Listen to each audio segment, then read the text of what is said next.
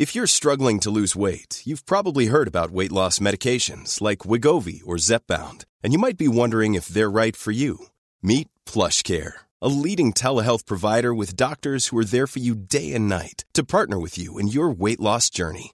If you qualify, they can safely prescribe you medication from the comfort of your own home. To get started, visit plushcare.com slash weight loss. That's plushcare.com slash weight loss. Plushcare.com slash weight loss.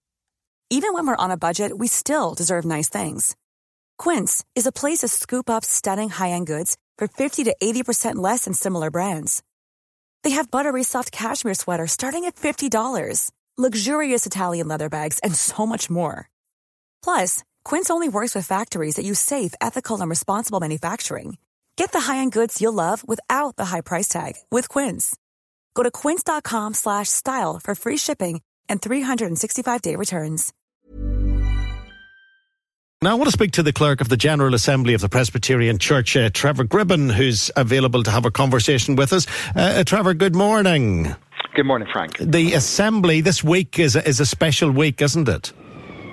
Yes, it's one of those very special weeks. It's Presbyterians from all over Ireland, over a thousand people coming together to meet in General Assembly, ministers and elders, men and women, younger and older, uh, to, to worship together. Our theme this year is Enjoying God, set by our new moderator, Dr. William Henry. We're obviously worshiping, we're thinking about the mission of the church, we're also debating over a hundred resolutions. We're setting policy for the church, and we're also trying to speak out into the public square uh, about what we believe are Christian values, but values that are for the good of all society and for the well-being to let society flourish. And indeed, this afternoon, uh, there's going to be a very special session doing just that. And you're talking about topics as diverse as adolescent mental health right through to, to dementia.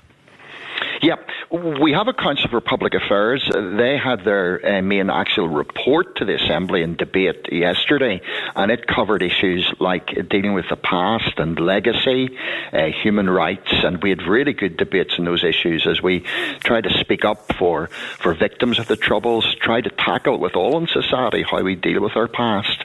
But today is more a, a, a presentation.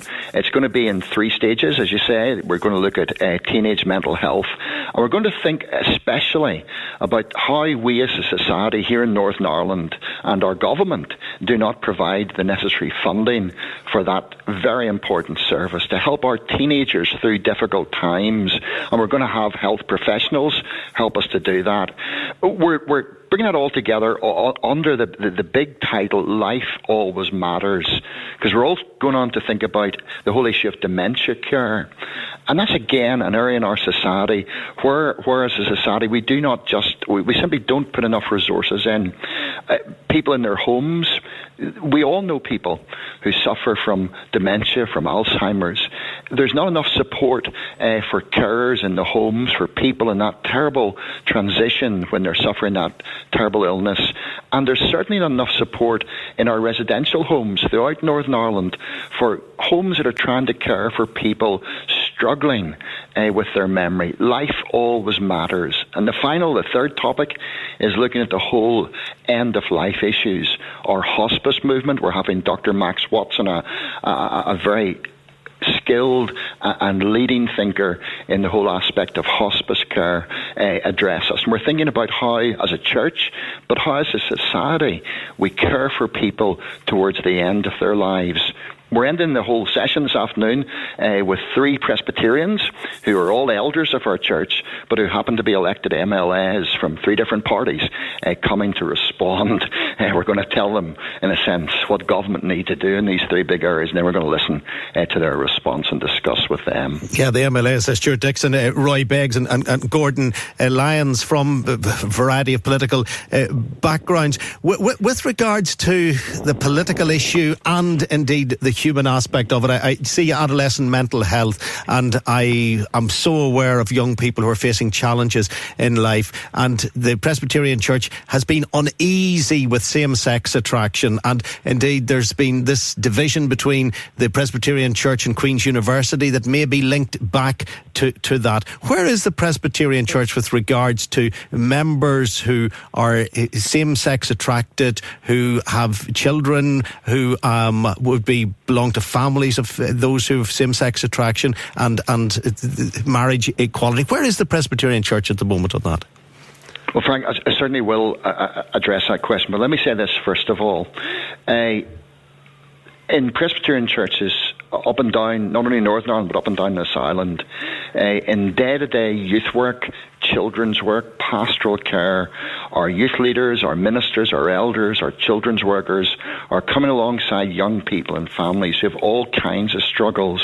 We are not just a General Assembly, we are 550 local congregations of people caring, trying to show Christ's love, helping people through all kinds of difficulties.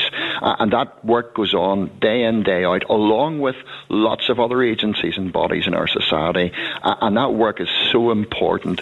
The government also has a responsibility, however, to fund uh, some of that stuff. And we're going to focus today on the lack of funding for teenage mental health services. Addressing your specific issue of our church's biblical view on, on marriage and on same sex relationships, our, our, church is a, a, biblical church, an evangelical church. We, we have clear views that marriage is between a man and a woman. That's what we feel the, the scripture teaches. Uh, and we've clear views that same sex orientation, to be attracted to someone of the same gender, is not sinful in itself, but we, we would encourage people to try to live by biblical uh, values. So we have a clear policy. Last Assembly, uh, we stated that policy in what was a theological report. I've recognised this year in our assembly, I've said this in press and media, I think I said it with you nearly a year ago in an interview, that, that by stating that theological uh, position without the necessary pastoral accompaniment and the pastoral guidelines and helping our people work through how you care for people with same sex attraction in our congregations, we, we, we didn't do as well as we could have done. And over the past year, indeed into next year, we've a group thinking of that, working through that, helping to guide our leaders, our congregations. How, how can we stay true to what we believe the Bible teaches, but also do that in a caring, compassionate way with families who struggle with these issues, with, with young people or older people? So we want to do that well, and we're, we're taking another year to think through it, and we'll have a full report at our next assembly. Well, another year. Are you being guided by the circumstances of the people who find themselves in a difficult place because they find that they are unequal within the church and unequal within society? Or are you taking your guidance from maybe the harder core of the congregation who demand no change? As a denomination, as all Christian churches, we take our ultimate authority for what we believe God's Word teaches. Society can change uh, uh, and often does change. We have a responsibility as a church uh, to stay true to what we believe God's Word teaches, but we have to, in doing so, have to do that in a pastoral and a caring manner. All people are loved by God. People matter to God. No matter what their sexual orientation is, no matter what their political views are, no matter what their views on any issue is, people matter to God. All of our services, all of our youth activities are open to all people, irrespective of their sexual orientation, their political views, of, of anything. But can you be a full member of the Presbyterian Church if you are in a same sex relationship? And can your children be brought into the church as full members if you are in that relationship? We believe the Bible teaches, uh, and our confessional standards also teach, that, that, to be a full member of a Presbyterian church, or what we call a communicant member, you have to have what's called a credible profession of faith. You have to not only be able to say with your lips, but your life has to mirror what we believe are, are, are biblical values and standards. So the answer is uh, no.